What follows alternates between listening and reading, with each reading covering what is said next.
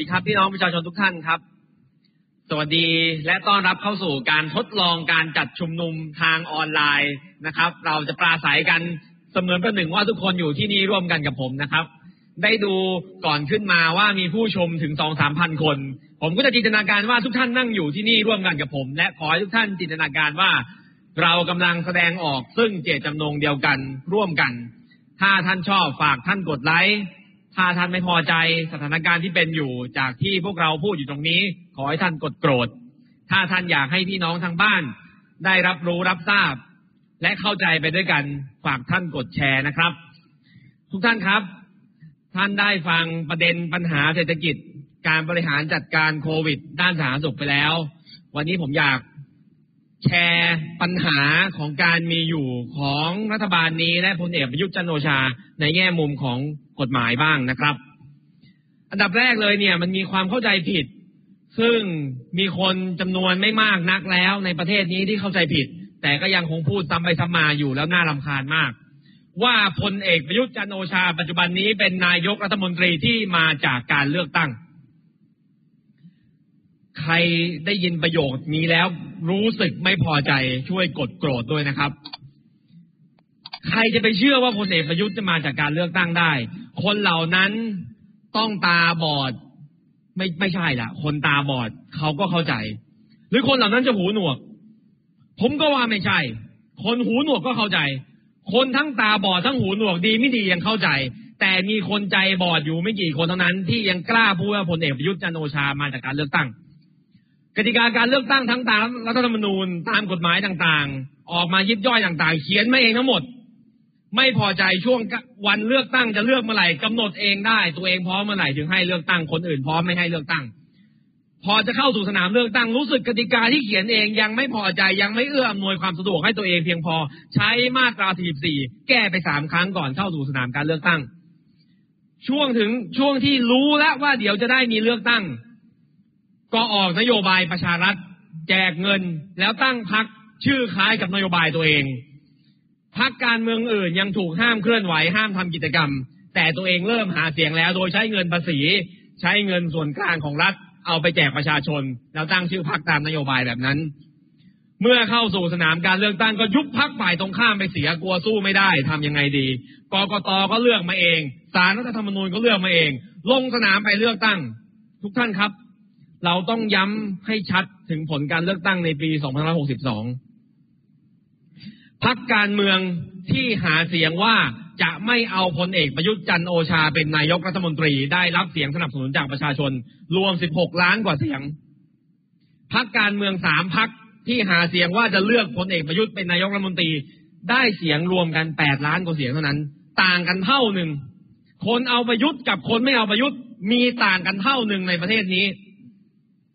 ไม่นับพักอื่นๆ ที่ไม่ยอมพูดอะไรให้ชัดเจน ไม่นับพักประชาธิปัตย์พักภูมิใจไทยที่พูดเหมือนจะไม่เอาประยุทธ์แต่ก็ไม่พูดในชัดแล้วก็กลับไปกลับมา ทุกท่านครับ เมื่อรวมจำนวนที่นั่งสสแล้วพักเพื่อไทยได้จำนวนสสมากที่สุด จึงต้องได้จัดตั้งรัฐบาล เมื่อรวมเจ็ดพักการเมืองที่ประกาศว่าไม่เอาพลเอกประยุทธ์จันโอชาแล้วได้สสทั้งหมด 253 ที่นั่งมากกว่าครึ่งหนึ่งของสภา อันนี้เป็นสิ่งที่ต้องจำไม่ได้ หลัง เลือกตั้งในวันที่ 24 มีนาคม เช้าวันที่ 25 ทุกสื่อรายงานเหมือนกัน นับจำนวนเก้าอี้สสได้เหมือนกัน คือ 253 คือพักที่ไม่เอาพลเอกประยุทธ์จันโอชาเป็นนายกรัฐมนตรี และทั้งเจ็ดพักประกาศจัดตั้งรัฐบาลก่อน ตอนนั้นพลังประชารัฐได้เสียงร้อยเศษเท่านั้นเอง ผ่านไปหลายเดือน อ้างเหตุอะไรก็แล้วแต่ ประกาศผลเลือกตั้งไม่ได้ ติดนั่นติดนี่สองเดือนผ่านไป กกตที่เขาเลือกมาเองก็บอกว่า งั้นเปลี่ยนสูตรคำนวณใหม่ก็แล้วกันพักไม่เอาประยุทธ์เคยได้253งั้นเปลี่ยนสูตรคำนวณใหม่ ให้ได้น้อยลงก็แล้วกัน เพื่อไทยได้เท่าเดิมครับ เพราะว่าปฏิริษีไม่ได้ อนาคตใหม่จาก88ที่เหลือ80แล้วก็ไปเอาพักเล็ก ๆ เข้ามาไผ่บูรนิติตะวันเอ่ยอะไรเอ่ยซึ่งตอนนี้พักเหล่านี้ไม่ได้ทำหน้าที่สสอะไรเลย นอกจากโหวตตามพักพลังประชารัฐเท่านั้น ก็แน่แหละก็ทำให้เปลี่ยนสูตรคำนวณให้ พวกเขาก็เข้ามาในสภาไม่ได้ แล้วหลังจากนั้นเกมการจัดตั้งรัฐบาลก็เกิดขึ้น เราต้องเรียกว่าพลเอกประยุทธ์จันโอชา พยายามอย่างยิ่ง ที่จะจัดฉากให้ตัวเองดูเหมือนว่ามาจากการเลือกตั้ง แต่จริง ๆ แล้วอยู่ในตำแหน่งได้วันนี้ ก็เพราะโกงกติกาตั้งแต่ต้นจนจบ ก็แล้วมาอ้างว่า โอ้สวสองร้อยห้าสิบคนไม่ได้มีผลอะไร เพราะว่าได้สสสองร้อยห้าสิบเอ็ดแล้วสองร้อยห้าสิบเอ็ดนะฮะสสที่แกได้เนี่ย คือมากกว่ากันหนึ่งหนึ่งที่นะ มากกว่าครึ่งหนึ่งที่ แต่กว่าจะได้สองร้อยห้าสิบเอ็ดเนี่ยโกงสารพัดเปลี่ยนกติกาครั้งแล้วครั้งเล่าทำทุกวิธีทางตัดสิทธิ์ฝ่ายตรงข้ามอย่างนั้นอย่างนี้ จนได้มาสองร้อยห้าสิบเอ็ดยังมีหน้ามาภูมิใจกล้าพูดว่ามีการเลือกตั้งเกิดขึ้นในประเทศนี้ ใครไม่พอใจกดโกรธให้หน่อยนะครับ แล้วใครที่ยังกล้าพูดว่าคนคนนี้มาจากการเลือกตั้ง ช่วยด่ามันหน่อยครับ ช่วยเบิกเนตรเบิกสายตาให้หน่อยว่าพลเอกประยุทธ์จันโอชาไม่ได้มาจากการเลือกตั้ง แต่ที่นั่งอยู่ตำแหน่งวันนี้ได้ ก็มีผลพวงมาจากการทำรัฐประหารตั้งแต่ปี 2557 นั่นเอง ทุกท่านครับ เมื่อกลไกการเข้าสู่อำนาจมาแบบนี้ ดังนั้นพวกเขาจำเป็นที่จะต้องปกป้องกลไก ที่ค้ำยันอำนาจของเขา นั่นก็คือรัฐธรรมนูญ 60 การเสนอแก้รัฐธรรมนูญ 60 ไม่ว่าเสนอโดยประชาชน ไม่ว่าเสนอโดยสส ไม่ว่าเสนอโดยฝ่ายไหน ล้วนมีวัตถุประสงค์เพื่อนำการเมืองระบอบปกติ ที่ไม่มีใครสามารถโกงได้ ไม่มีใครสามารถบิดกติกาและเปลี่ยนกติกาได้ แล้วไปแข่งกันแฟร์กลับมาสู่สังคมการเมืองไทย แต่เขาไม่ยอมครับ เขาจะยอมได้ไง เพราะถ้ากติกามันปกติเมื่อไหร่เขาก็จะแพ้ ถ้าไม่เชื่อ คุณลองสิ คุณลองให้กกตเป็นกลาง ไม่ได้มาจากการเลือกของคอสช คุณลองให้สามนูนเป็นกลาง ใช้ระบบเลือกตั้งแบบปี40ก็ได้ยกมาก่อน แล้วไปเลือกตั้งกัน แค่นี้ง่ายนิดเดียว เราก็เสนอแบบนี้เราเสนอแก้รัฐมนูญให้ที่มาองค์กรอิสระเป็นอิสระ ให้ระบบเลือกตั้งเป็นอิสระ ไม่มี การได้เปรียบเสียเปรียบ แล้วไปจัดการเลือกตั้ง แค่นี้แต่เขาปฏิเสธเขาไม่เอานั่นแสดงให้เห็นอยู่แล้วว่าเขาไม่พร้อมที่จะแข่งขันในการเมืองระบอบปกติ แต่ต้องการแข่งขันในการเมืองระบอบที่ตัวเองได้เปรียบ เท่านั้น ทุกท่านครับ ตอนที่เราเสนอแก้ไขรัฐมนูญเมื่อประมาณเดือนสิงหาและกันยาปีที่แล้ว เราเสนอทั้งการรื้อถอนระบอบอำนาที่ผิดปกติของคอสช ยกเลิกสว250คนหรือองค์กรอิสระ และเปิดทางให้มีการเขียนรัฐมนูญใหม่ พวกเขาไม่รู้ว่าใครบ้างอะไม่อยากจะเอ่ยชื่อ ก็พูดซ้ำไปซ้ำมาบอกว่า อ้าวไหนๆก็จะเปิดทางเขียนรัฐมนูญใหม่อยู่แล้ว เพื่อไทยก็เสนอพลังประชารัฐก็เสนอให้เขียนรัฐมนูญใหม่ งั้นไอ้พวกประเด็นมาลายมาตายังไม่ต้องแก้ละกัน สวสองห้าสิบคนให้อยู่ไปก่อน องค์กรอิสระให้อยู่ไปก่อน อะไรยุทธศาสตร์ชาติให้มันอยู่ไปก่อน อะไรที่ค้ำยันอำนาจในคอสชให้มันอยู่ไปก่อน แล้วเดี๋ยวค่อยไปว่ากันที่สสรใหม่ เชื่อเหรอโอเค มึงจะทำอย่างนั้น ก็จะรอดู ปรากฏว่าพอเข้าสู่สภาเรื่องกลไกการตั้งสสรใหม่ ไอ้คนกลุ่มเดินก็ลุกขึ้นมาบอกว่า ไม่ต้องตั้งสสรใหม่หรอกต้องแก้หลายมาตราไปรัฐธรรมนูญตรงไหนมีปัญหาก็แก้ไปทีละเรื่อง แก้ได้ไม่ใช่แก้ไม่ได้ แต่อย่าไปตั้งสสรเลยเสียเวลาเสียงบประมาณ ไม่เอาไม่ให้ตั้งสสรจะให้ไปแก้รายมาตราเอามา วันนี้ก็จะมาแก้รายมาตรากัน งั้นเราเสนอยกเลิกสวไปเลย สวไม่ต้องมีแล้วเอาสภาเดี่ยว มีสสอย่างเดียวยกเลิกสวไปเลยเอาไหม ผนยุทธศาสตร์ 20 ปีคอสชเขียนเองยกเลิกไปเลยดีไหมครับ ตุลาการสารมนูญกกตปปชใครที่คอสชเลือกมา ยกเลิกแล้วเอาใหม่ ให้สสเลือกสวไม่ต้องมาเลือกแล้ว เราเสนอแบบนี้เอาไหมก็บอกว่าเอ้ยแบบเสนอแบบนี้มันจะล้มล้างระบบแบบเดิม สุดท้ายก็คือว่าพวกคุณนะไม่ยอมแก้รัฐมนูญ สาเหตุก็ง่ายนิดเดียวก็เพราะว่ารัฐมนูญเป็นที่มาของอำนาจ ดังนั้นการปกป้องการแก้ไขรัฐมนูญไม่ว่าจะอ้างสัพเพเหระอะไรก็แล้วแต่ ไม่ว่าใครจะบอกว่างั้นแก้ปัญหาปากท้องก่อนดีไหมไม่ว่าใครจะบอกว่า อย่าทำเพื่อนักการเมืองมากจนเกินไป ทั้งหมดทั้งปวงเป็นข้ออ้างลมๆแรงๆของคนที่ต้องการอยู่ในอำนาจเท่านั้น ผมอยากจะฝากคำพูดของท่านสสพักพลังประชารัฐที่ชื่อว่าคุณชัยวุฒิธนาคมานุสรตอนนี้ได้ดินได้ดีเป็นรัฐมนตรีไปแล้ว ท่านกล่าวกับผมตอนที่ผมไปอยู่ในสภาไปนำเสนอข้อเสนอเรื่องแก้มนูญท่านพูดตรงไปตรงมาที่สุด เป็นมนุษย์ที่ซื่อสัตย์ที่สุดในรัฐบาลนี้ ท่านพูดบอกว่า คุณเสนอให้สวจากตำแหน่ง แล้วสวที่ไหนมันจะไปโหวตให้ เออ คุณเสนอให้นายกต้องมาจากสสต้องมาจากการเลือกตั้ง ประยุทธ์ของผมก็ไม่ได้เป็นนายก แล้วผมจะไปโหวตให้คุณได้ไง เออ มันก็เท่านั้นแหละ ท่านอื่นๆเลยนะครับ คุณเสรีสุวรรณพานนท์คุณคำนูนสุทธิสิทธิสมาน คุณไพบูลนิติตะวันเอาเออชื่อไปหมดแล้วกล้าๆแบบคุณชัยวุฒิหน่อย พูดอะไรตรงไปตรงมาหน่อย ไม่ต้องอ้อมค้อมท่านต้องการปกป้องรัฐธรรมนูญ60 เพียงเพราะต้องการปกป้องการอยู่ในตำแหน่ง การอยู่ในอำนาจของตัวเองเท่านั้น ไม่มีเหตุผลอื่นที่เป็นเหตุเป็นผลจะมาอธิบายอะไรได้อีก ตรงไปตรงมา ดังนั้น เวลาเราบอกว่าประยุทธ์ออกไป เวลาเราบอกว่าเราต้องการเขียนรัฐธรรมนูญใหม่ เป็นเรื่องเดียวกัน ผมไม่อาจจะบอกได้ว่าสิ่งไหนจะเกิดก่อน หรือสิ่งไหนจะเกิดหลัง แต่มันต้องเกิดไปพร้อมกัน ถ้าเรารื้อระบอบรัฐธรรมนูญ 60สำเร็จ สถาปนารัฐธรรมนูญใหม่ได้ ประยุทธ์ไม่มีทางอยู่ในในตำแหน่งได้ และถ้าเราเอาประยุทธ์ออกจากตำแหน่งได้ การแก้รัฐธรรมนูญนำระบอบการเมืองที่ปกติกลับสู่ประเทศไทยก็เป็นไปได้ เช่นเดียวกัน ทุกท่านครับ ตั้งแต่พลเอกประยุทธ์จันโอชา รัฐประหารเมื่อปี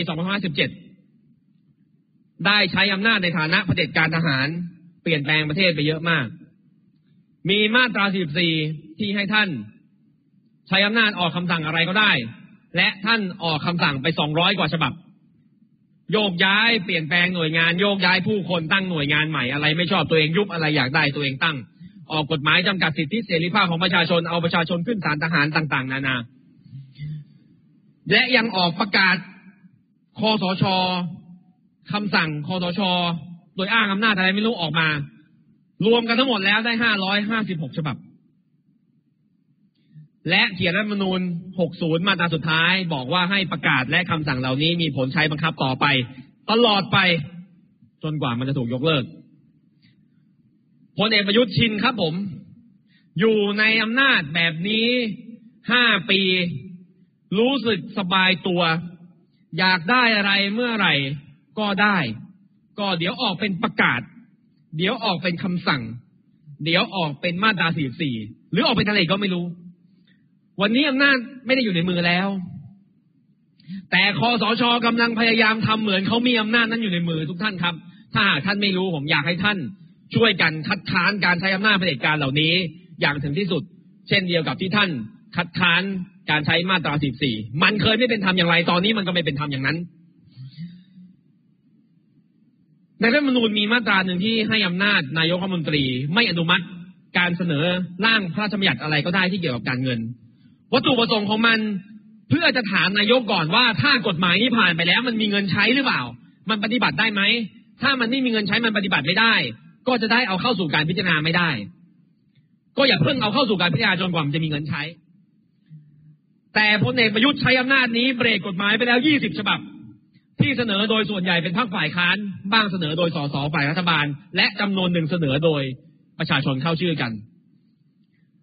ทั้งที่มันเป็นพระราชบัญญัติ และมันเป็นเรื่องสำคัญมันต้องให้สภาตัดสินใจ แต่พลเอกประยุทธ์กำลังใช้อำนาจนายกรัฐมนตรีก้าวล่วงเข้ามาตัดสินใจ แทนอำนาจนิติบัญญัติ ทำเหมือนสภานี้ไม่มีอยู่ ผมจะขออ่านชื่อ20ฉบับ พระราชบัญญัติประชามติ เสนอโดยพรรคเพื่อไทย พระราชบัญญัติอากาศสะอาด เสนอโดยสุภชัยใจสมุทรภูมิใจไทย และที่ฉบับที่เสนอโดยประชาชน พระราชบัญญัติคุ้มครองแรงงานสองฉบับ เสนอโดยสสพรรคก้าวไกล พระราชบัญญัติบำนาญประชาชนประชาชนเข้าชื่อกันเสนอ ให้คนสูงอายุหลัง 60 ปีมีบำนาญทุกคนทั่วหน้า พระราชบัญญัติ บำนาญแห่งชาติ และพระราชบัญญัติบำนาญพื้นฐานทั่วหน้าเสนอโดยสสในสภา พรบกองทุนกู้ยืมเพื่อการศึกษา เสนอโดยทั้งคุณวันนอวันมูฮัมหมัดนอมาทาและคุณอนุทินก่อนรัฐบาลนี้เอง พระราชบัญญัติบริหารกรุงเทพมหานคร พระราชบัญญัติเปลี่ยนระบบเรื่องการเกณฑ์ทหาร เสนอโดยพรรคก้าวไกลพระราชบัญญัติเรื่องการบริหารจัดการรัฐวิสาหกิจ เสนอโดยพรรคเพื่อไทยนำโดยคุณคุณสุทินคลังแสง พระราชบัญญัติว่าด้วยการเข้าชื่อเสนอกฎหมาย เสนอโดยพรรคก้าวไกลพระราชบัญญัติภาษีที่ดินและสิ่งปลูกสร้างร่างพระราชบัญญัติส่งเสริมและคุ้มครองพุทธศาสนาสองฉบับร่างพรบตำรวจเสนอโดยพรรคเสรีรวมไทยร่างร่างพรบจัดตั้งศาลจังหวัดสุไหงปาดีเสนอโดยพรรคประชาชาติกกฎหมาย 20 ฉบับ แทนที่จะได้เข้าสู่การพิจารณาตามระบบ และให้ฝ่ายนิติบัญญัติเป็นผู้ตัดสิน คุณประยุทธ์ใช้อำนาจเบ็ดเสร็จเด็ดขาดในฐานะนายกรัฐมนตรี อ้างว่าเกี่ยวด้วยการเงิน และสั่งไม่รับรองและไม่ให้กฎหมายเหล่านี้ เข้าสู่การพิจารณาของฝ่ายนิติบัญญัติได้ ทั้งที่เขาก็คุมฝ่ายนิติบัญญัติได้ มีสวอยู่ในมือ มีสสพักรัฐบาลอยู่ในมือ แต่ไม่ให้แม้แต่จะมีการถกเถียงแลกเปลี่ยน เกิดขึ้นในสภา ยังไม่นับ พระราชร่างพระราชบัญญัติแก้ไขประมวลกฎหมายยามาตรา112 ที่ถูกสั่งว่าขัดรัฐธรรมนูญและไม่ได้แม้แต่จะมีชีวิตอยู่ในสภาเลยแม้แต่วินาทีเดียว นอกจากนี้นอกจากจะรวบรัดตัดตอนและไม่ให้กฎหมายที่ตัวเองไม่อยากเห็นเข้าสู่สภาได้แล้วพลเอกประยุทธ์ในฐานะนายกรัฐมนตรี ยังใช้อำนาจเบ็ดเสร็จเด็ดขาด เวลาอยากได้กฎหมายอะไร สามารถเสนอเข้าสู่สภาได้ แต่ไม่เสนอใช้อำนาจรัดขั้นตอนออกเป็นพระราชกำหนด ทำเหมือนว่าตัวเองยังมีอำนาจมาตรา 44 อยู่ในมือ อยากได้กฎหมายอะไรเมื่อไหร่ ก็ออกเมื่อนั้น พระราชกำหนดโอนอัตรากำลังพล พระราชกำหนดเลื่อนเวลาการใช้พระราชบัญญัติสถาบันครอบครัว พระราชกำหนดต่างๆ ว่าโดยการกู้เงินและการจัดการเงินในช่วงโควิด 4 ฉบับ และล่าสุดมีข่าวว่าจะมีการออกพระราชกำหนด เกี่ยวกับเรื่องการให้ต่างชาติถือครองที่ดิน ซึ่งโดยหลักการถกเถียงกันได้ฮะ มีข้อดีแน่นอนเพื่อเศรษฐกิจ และมีข้อเสีย เรื่องใหญ่ขนาดการให้ต่างชาติถือครองที่ดินจำเป็นต้องเข้าสภาอย่างน้อยต้องผ่านระบบนิติบัญญัติ แม้ระบบนิติบัญญัติเขาจะคุมเสียงแทบทั้งหมดได้อยู่แล้ว ก็ต้องผ่านการใช้อำนาจออกพระราชกำหนดลักไก่ลัดขั้นตอนเช่นนี้ทำเหมือนว่าคุณประยุทธ์ยังเสพติดอำนาจแบบมาตรา 44 แบบเผด็จการทหาร และจะออกกฎหมายอะไรเมื่อไหร่ก็ได้เสมอ และเมื่อถูกตรวจสอบโดยสภาในกระบวนการอภิปรายไม่ไว้วางใจ คุณประยุทธ์ตอบคำถามยังไงครับ ทุกท่านครับ คุณประวิตรตอบคำถามยังไงครับ ทุกท่านครับ เวลาโดนฝ่ายนิติบัญญัติตั้งประเด็นอภิปรายซักฟอก เปิดโปงพฤติกรรมที่ไม่ถูกต้อง คุณประยุทธ์ไม่ตอบครับผม การอภิปรายเรื่องการปฏิบัติการข้อมูลข่าวสารไอโอโจมตีประชาชน สิ่งที่คุณประยุทธ์ทำคือไม่มาครับผม และให้รัฐมนตรีช่วยชัยชาญช้างมงคลเป็นคนชี้แจงแทน ผมไม่ทราบด้วยซ้ำว่าคุณประยุทธ์นั่งอยู่ในห้องประชุมขนาดนั้นด้วยหรือเปล่า เพราะว่ากล้องไม่ได้จับไป คุณประวิตรตอบคำถามยังไงครับ สิ่งที่ท่านพูดมาไม่เป็นความจริง เพียงเท่านี้ครับ นี่คือความรับผิดชอบของรัฐบาลนี้ที่มีต่อสภานิติบัญญัติและประชาชน เห็นได้ชัดว่าพวกท่านยังเข้าใจอยู่ว่าท่านมาจากการรัฐประหาร ท่านยังทำเหมือนว่าตอนนี้ไม่ได้มีสภาที่คอยตรวจสอบท่าน ท่านไม่ได้สนใจอะไร และท่านยังทำเหมือนว่าท่านอยากออกกฎหมายอะไร เมื่อไหร่ท่านก็ออกได้ ท่านไม่อยากเห็นกฎหมายอะไร ท่านก็สั่งมันหยุดมันได้ ดังนั้นสถานการณ์ตอนนี้เราไม่ได้ต่างอะไรกับปี2557 58 59 เรามีรัฐบาลที่พยายามทำตัวเหมือนว่ามาจากการเลือกตั้ง แต่จริงๆแล้วก็ใช้อำนาจเฉกเช่นเดียวกับคณะรัฐประหารเฉกเช่นเดียวกับเผด็จการทหารที่กำลังปกครองประเทศ โดยไม่อนุญาตให้ใครตั้งคำถาม และไม่อนุญาตให้ใครตรวจสอบ ระบอบนี้เปลี่ยนแปลงไม่ได้ ถ้าไม่แก้รัฐธรรมนูญในเรื่องสำคัญ และไม่ใช่การแก้เรื่องเล็กๆน้อยๆพอให้เอาใจพรรคร่วมรัฐบาล แต่ต้องเป็นการรื้อระบอบอำนาจของคอสช และเปิดทางให้มีการเขียนรัฐธรรมนูญใหม่โดยประชาชน เท่านั้น ทุกท่านครับก่อนจะลงไป วันนี้เพื่อนของเราอีกหลายคนยังอยู่ในเรือนจำ เพราะว่าเขาตั้งคำถามต่อระบอบที่เป็นอยู่ และเขาต้องการเห็นสังคมแบบใหม่ ต้องการโอกาสในชีวิต เมื่อวานเพื่อนเราสี่คนได้ประกันตัวออกมา วันนี้พี่อานนท์ยังอยู่ในเรือนจำครับ จัสตินชูเกียรติยังอยู่ในเรือนจำและมีข่าวว่าอาจจะติดเชื้อโควิด แต่ตอนนี้ไม่สบายอาที่แน่ๆคือตอนนี้ไม่สบาย ไม้โตโต้แอมมี่ ฟ้าพรมสอนยังไม่ได้ประกันตัว ส่วนเพนกวินอยู่ห้องพยาบาลเพราะว่าอดอาหารมาต่อเนื่อง รุ้งก็อดอาหารมาต่อเนื่อง ทุกท่านช่วยกันได้ครับ ถ้าภายใต้สถานการณ์โควิด เราอาจจะรวมตัวพร้อมกันหลายพันคนเป็นหมื่นคนไม่ได้เหมือนที่เราเคยเจอกันมา แต่ทุกท่านอยู่บ้าน ถ้าท่านฟังอยู่ ท่านรู้ว่าท่านสามารถส่งเสียงได้ ท่านรู้ว่าท่านสามารถไปร่วมกันยืนหยุดขังเรียกร้องให้ปล่อยตัวเพื่อนของเราได้ ท่านรู้ว่าท่านสามารถชูสามนิ้วจากที่บ้านได้ ท่านรู้ว่าตอนหกโมงเย็น มีคนจำนวนหนึ่ง ยืนร่วมกันอยู่หลายพื้นที่ทั่วประเทศ เพื่อเรียกร้องให้ปล่อยเพื่อนเรา ถ้าท่านไม่สะดวกไปร่วม ท่านยืนหน้าบ้านของท่านก็ได้ แล้วถ่ายรูปลงโซเชียลมีเดีย ถ้าท่านไม่ทำอะไรเลย พวกเขาจะอยู่ในนั้นต่อไป ส่วนถ้าเราทำอย่างดีที่สุดแล้ว อย่างน้อยเราบอกตัวเองได้ครับ ว่าในสถานการณ์ปัจจุบัน เราไม่ได้นิ่งเฉย ต่อระบอบที่เป็นอยู่ และไม่ได้นิ่งเฉย ต่อเพื่อนเราที่กำลังลุกขึ้นมาต่อสู้กับระบอบที่เป็นอยู่ฝากไว้เท่านี้ครับ ดูคลิปจบแล้วนะครับ อย่าลืมกดติดตาม และสมัครสมาชิก YouTube มัติชนทีวีโดยการสแกน QR Code ด้วยนะครับ